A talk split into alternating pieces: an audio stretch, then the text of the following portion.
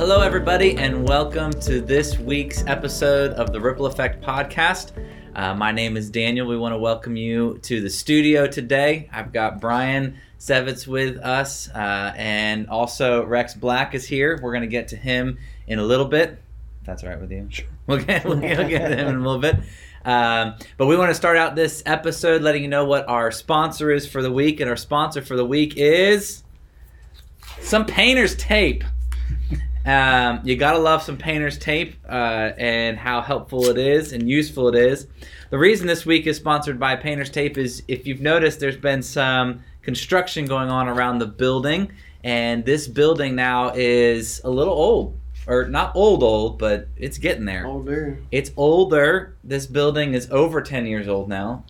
It's closer to 20 than Oh, 10. Closer to 20 It's than like, 10. what, 17 or something like that? So paint that's been peeling and chipping and walls that need some work done on. Uh, you will see around that we've been having some uh, kind of facelift stuff that is happening, and we'll talk a little bit about that in, a little bit later on. But painter's tape, there you go. Uh, enjoy uh, some good painter's tape. Well, as usual, we're going to talk through our uh, TLCC top three.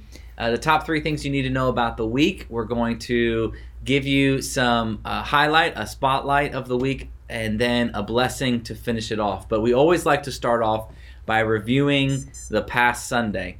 And uh, this past Sunday, we are still in our series on our core values. And we are talking, this past Sunday, we were talking about. Um, well, I just blanked now. I'm the preacher and I preached on it. I got I, Matthew 7. Centering our centering life on Jesus. our lives on Jesus. There you go. so if you're ever embarrassed that you forget the sermon, it's it's only Tuesday and I'm already yeah. I was thinking about too many things. Now we've been talking about yes, we've been talking about embracing the truth of Jesus, uh, embracing the truth, loving as family, and centering our lives on Jesus. Did you guys have anything interesting happen to you on Sunday? Anything worthy of noting?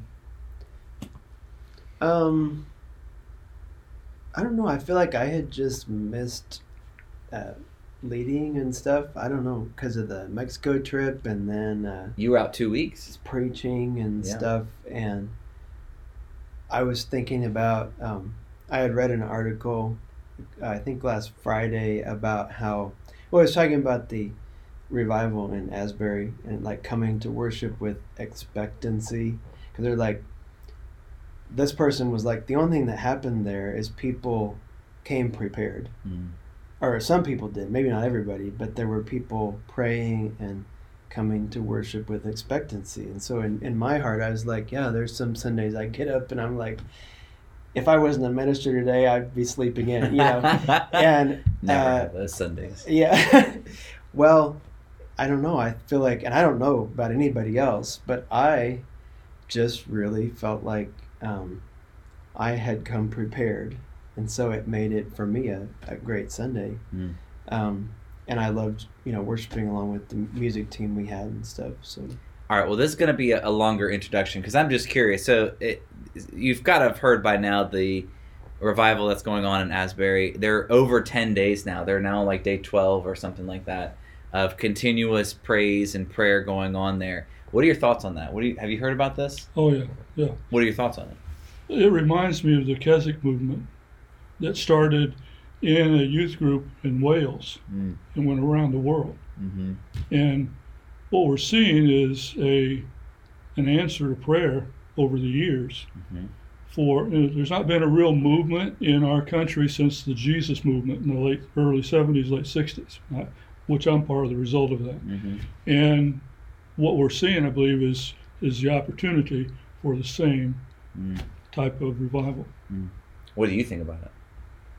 um, yeah, I think it's cool. I, I always, uh, I feel like I am not one inclined to approach things like that cynic eh, from a cynical point of view. Like, um, I want to believe that that God wants to move in ways like that all the time, and if anything, it's uh, it's uh, well, for one, first of all, is um, there's part of me that just wanted to drive out there and experience it. Yeah. And then I, I was telling just that, and for one thing, there's like thousands of people, and they're like, if you drive out there, you may not even get in for two days and all this stuff. Mm-hmm. But I was then I read that article and it was like, this is, you know, God doesn't only move in one space and location like this. There is no reason that um, you shouldn't experience His presence in this way all the time, and it's more on you. Yeah. If you're not, it's it's more on you. Have you been intentional in prayer, in coming to to worship? Not only Sunday, obviously, worship anytime, but just our our our lives as um, I'm expecting God to do something, and I think that's why this person, which works there or they've been there the whole time. I don't know if they worked there or, or whatever, but they said it, it was a snowball. Like that thing began with like 18 students that stuck around after the service. Mm-hmm. They're like, there's no way you could say this was like manipulated or they were refuting all these people that were like, oh yeah, we really planned all this ahead of time, and it, you know, they're like, in no way, like that. This was like we totally thought we were just going on with our day, Mhm. and there was a few st- students hanging around, so they didn't lock the door to the chapel, you know, and then it just snowballed from there. But but there were people that have been praying. It sounded like for decades that had been a part of a prior revival there, that God would continue to do things like that over and over again. And Asbury College has remained faithful to the gospel Mhm. over the years because it, you know, it was established by the, you know, the Methodist Church. Mhm. And but I know a number of pastors that went to there, went to school there, and Bible believing uh, uh, preachers of the gospel. I my my thought about it is always, you know, I do have some cynicism of like, why do you have to go all the way over there? Like you said, God can move Mhm. anywhere. But I, I read a really great article that Brenda Curtis posted about revival. Usually is in preparation for something. You know, it Mhm. it sparks your heart, it awakens your mind, but but there's a purpose for it. It's preparing you for whatever the next task is. And if it isn't if it isn't if revival doesn't center your life and, and get your life centered back on Christ or on Christ, um, then it really just becomes about you. So I, I think it's amazing. I think watching it happen is great. And then for me it's like, all right, am I am I that committed? Am I that passionate? Am I that focused? Do I expect God to move that way? Because He can anywhere. Um, I think there's going to be some great fruit, at least seen out of it, where you know you conversations and people saying, "Hey, what's what's happening and why do we think it's happening?" Um, yeah, I think it's cool. So anyway, this this past week we focused on centering our life on Jesus, and we talked about the uh, the house that was built upon the rock and the sand. If you missed that sermon, you can go to MC. Not that one. Oh man, my mind is uh, on the convention that's coming up. You can go to tlcc.church and you can watch that sermon. All right, we better move on to TLCC top three, or I'm gonna get way off here. Okay. What do we got, Brian? Well, one of them is, you know, Daniel's the president of the Missouri Christian Convention. I'm sorry, That's why guys. I keep uh, saying it. Consumed by that right now. Mhm. uh, and I have to say, I know, like, I was only one person on that committee, and it consumed me for like two years, Mhm. let alone being the president of the whole thing. So uh, I understand. I, I don't know how many other people do, but I'm leaving soon. yeah. Oh, oh, low battery. That's all right. Let's keep. We'll going. try to go fast. Uh, anyway, Como conference uh, or the MC convention is coming up soon, and you can sign up to ride in the van. Um, second one was the Como conference, and that's uh, March fourth. We have five tickets in the office. You can still get for sixty dollars a piece, even though we said we passed that Mhm. deadline. So if you didn't get in on that, you decided you want to go right along with us on the fourth. It's a day long conference in Columbia where you just drive down there, spend the day together, drive back, and uh, it's a great time of fellowship. Uh, Levi Lusko is going to be there to speak. He's a great speaker. I've been impacted by his books before, and uh, it would be a great time. And it is that one's for men only. I don't know if I said that. Mhm. Uh, I think I just call it the Como conference, but the Como Men's Conference. Just like our panel today, men only. yeah. and then we wanted to highlight uh, Grief Share because it starts tomorrow. It's during our regular Wednesday programming at six thirty tomorrow, uh, and it's in this room we're in now. They don't know which room that is, but it's four hundred one, and Don't give away our position. yeah, yeah. you do not have to have signed up ahead of time. You can just show up, but it's 20 bucks if you'd like the workbook to go through it. And so Cheryl wanted us to highlight that. Yeah, if you or someone you know uh, is going through just the difficulty of loss and that and grief that comes with it, um, it can be recent loss, it can be loss that you've thought you've dealt with, but you know something's come back around. Grief Share is a great place to be surrounded by other people going through the same similar similar things and uh, have people walk through it with you. So it's a great great program. So I think that's it. There you go. MC Convention, Missouri Christian Convention, Como Men's Conference, and Grief Share. Yep. All right. Well, today in our uh, high rise studio, uh, we have uh, with us Rex Black. Rex has been attending church here. How how long have you been coming here? Uh, about six and a half years. Six and a half years. And your kid did, did your son drag you here? Had He did, did you yep. find out about it before No. uh, Aaron did, or he got he Aaron you was here? here first. He he came here eleven years ago. Okay. Hmm. All right. That's Yeah. pretty crazy too Yeah. to think about that. That it's been 11 years. Okay, so Rex has been around for a little bit. Rex was our um, our uh, cleanup hitter on, in the softball team and That was years ago. and blasting some bombs. Actually, my bet my favorite memory of you, Rex, is it was a Sunday morning, and Fidel uh, Mancinas, one of the missionaries that we support, was here, and I had asked someone to come on stage to help translate uh, his Spanish for everyone in the room, and that person didn't show up, and I had no idea what to do, and someone was like, "Well, pull Rex up there," and I'm like, "I didn't even know you spoke Spanish." And you came up and you translated and you did an amazing job. Um, so uh, we, we've we've really appreciated you being here. The reason we're highlighting you is you've been doing some of the repairs and the work around the building. yes, How'd you get roped into that? uh, my son. Blame everything on him. he go. He called me up one day. Says, "You interested in helping the church out do a few things, you know, maintenance wise?" I "I guess I could, you know." And uh, so that's what I've been doing for the last I don't even know how long now. It's been a minute. I don't know, but this this year we've given him a lot more tasks. Well, When- when you last first- year we had the lights. Yeah. Mhm. Oh, yeah, that's true. When we first started, you know, Rex really just did a few odds and end things. Mhm. Then, yeah, we replaced all the lights in the church with LED, and That ninety-nine percent of that was done by Rex.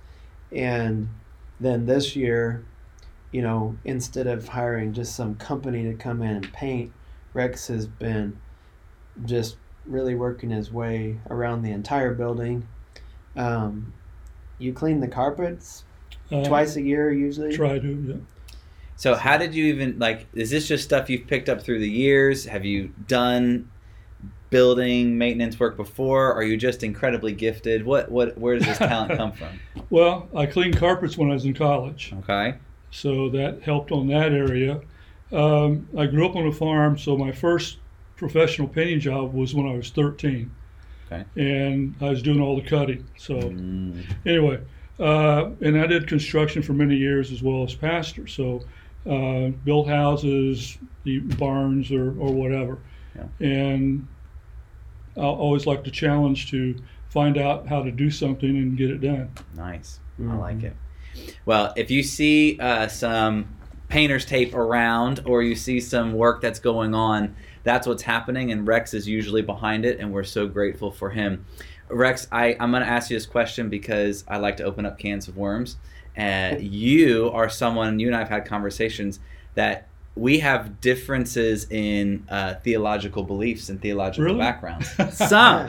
It's hard to believe. I know. What is it like uh, being a part of and participating in a church that you uh, disagree with some things on? That you, uh, it's not the same background that you came from theologically. How's how is that like?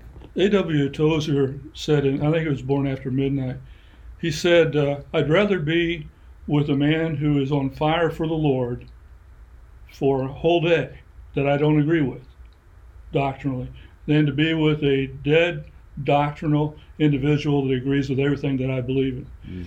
And, you know, I don't even agree with myself. yeah. yeah, there are times uh, same. I'm like, I don't know if I think this or not. And so we've got to give the ability for the Lord to do the work Wow. rather than I went to a conference, a preachers conference, a number of years ago, and I'm, I'm a Calvinist, hmm And one of the men there was asking me how often I preached on Calvinism. I said, I don't. Hmm. I preach the Word of God. If it comes up, I'll talk about it. But I don't. He he didn't have much to do with me the rest of the conference. It's like Sure. something's wrong here. Mm. You, you've got to have a heart for the Word of God and not this this uh, benchmark that you want to force everybody to be in.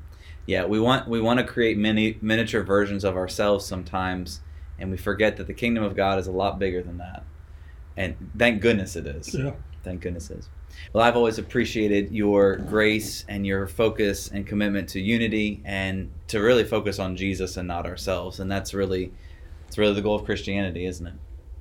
Um, well, that is it for today and for this episode. Let me leave you with the blessing of the week. And uh, I'm curious your thoughts on this. You might have more thoughts to share than we have time for. But uh, I shared this with our, our staff this morning. Uh, last night, we were in a study with some people. We were talking about how much influence and power does Satan have and do demons have in this world. And we were talking about just the, the spiritual world and the spiritual battle and how it affects the physical world. And we were we were talking through Revelation a little bit about uh, this dragon that John writes about in Revelation chapter 20 and how this dragon is bound and uh, is restrained by God for a, a time. And later on in the night, I went and re- I read the rest of the chapter. And there's this interesting section in Revelation 20 where it talks about the this dragon, Satan, will be freed. And it looks like he's about to amass his armies to go to war with the saints. And it says, Satan's going to be when a thousand years are completed. Satan Satan will be released from his prison. He will come out to deceive the nations which are in the four corners of the earth, Gog and Magog. He'll gather together for the war, and the number of them is like the sand on the seashore. And they came up on the broad plain of the earth and surrounded the camp of the saints and the beloved city. And it's this moment where it's like you know you can't even count the enemies against you and they're there and it's overwhelming and it's like i don't know what's going to happen to the saints and it seems like a great war is about to take place but then the next section just says this. Let me read it for you. And fire came down from heaven and devoured them. That's it. There is no battle. There is no war. Quickest war in the, in quickest war in history. And the devil who deceived them was thrown into the lake of fire and brimstone, where the beast and the false prophet is also, and they were torment, tormented day and night forever and ever. And I, I read that, and I think sometimes in my life, I think that the the influence and the the opposition of evil is so great, and and so overwhelming that it's like, are we even taking any ground? Does it even are we even making a difference? And it feels like this, you know, army is against you, but there is no comparison with the glory of God. Is there? There, there is no battle. It, he he consumes and and fights for us. And when we have that mindset, we we can remember and know that when God is for us, no one can stand against you. And so we make sure we stay in His camp, in the mm-hmm. camp with the saints, in the camp that honors God, in the camp that bears His name because he's going to be glorified and he's going to protect you. And so it reminds me also, uh, if you remember, it was either, I think it was Elijah or Elisha, and he's surrounded by literal armies, and, and his Elisha. Elisha and his servants scared, and he says, "Open your eyes." And he, when he when he could see, he sees the Lord's army, Mhm. and he's reminded, "I have nothing to fear when the Lord is on my side." So that's your encouragement of the week. That even though the evil and the influence of this world seems so great, there is no there is no battle when it comes to the Lord fighting for you, uh, and and when we cling to Him, uh, He will always have the victory. So Amen. there you go. Thank you for joining us this week on the Ripple Effect podcast. We hope that you were encouraged, and uh, we hope you have a great rest of the week. See you later.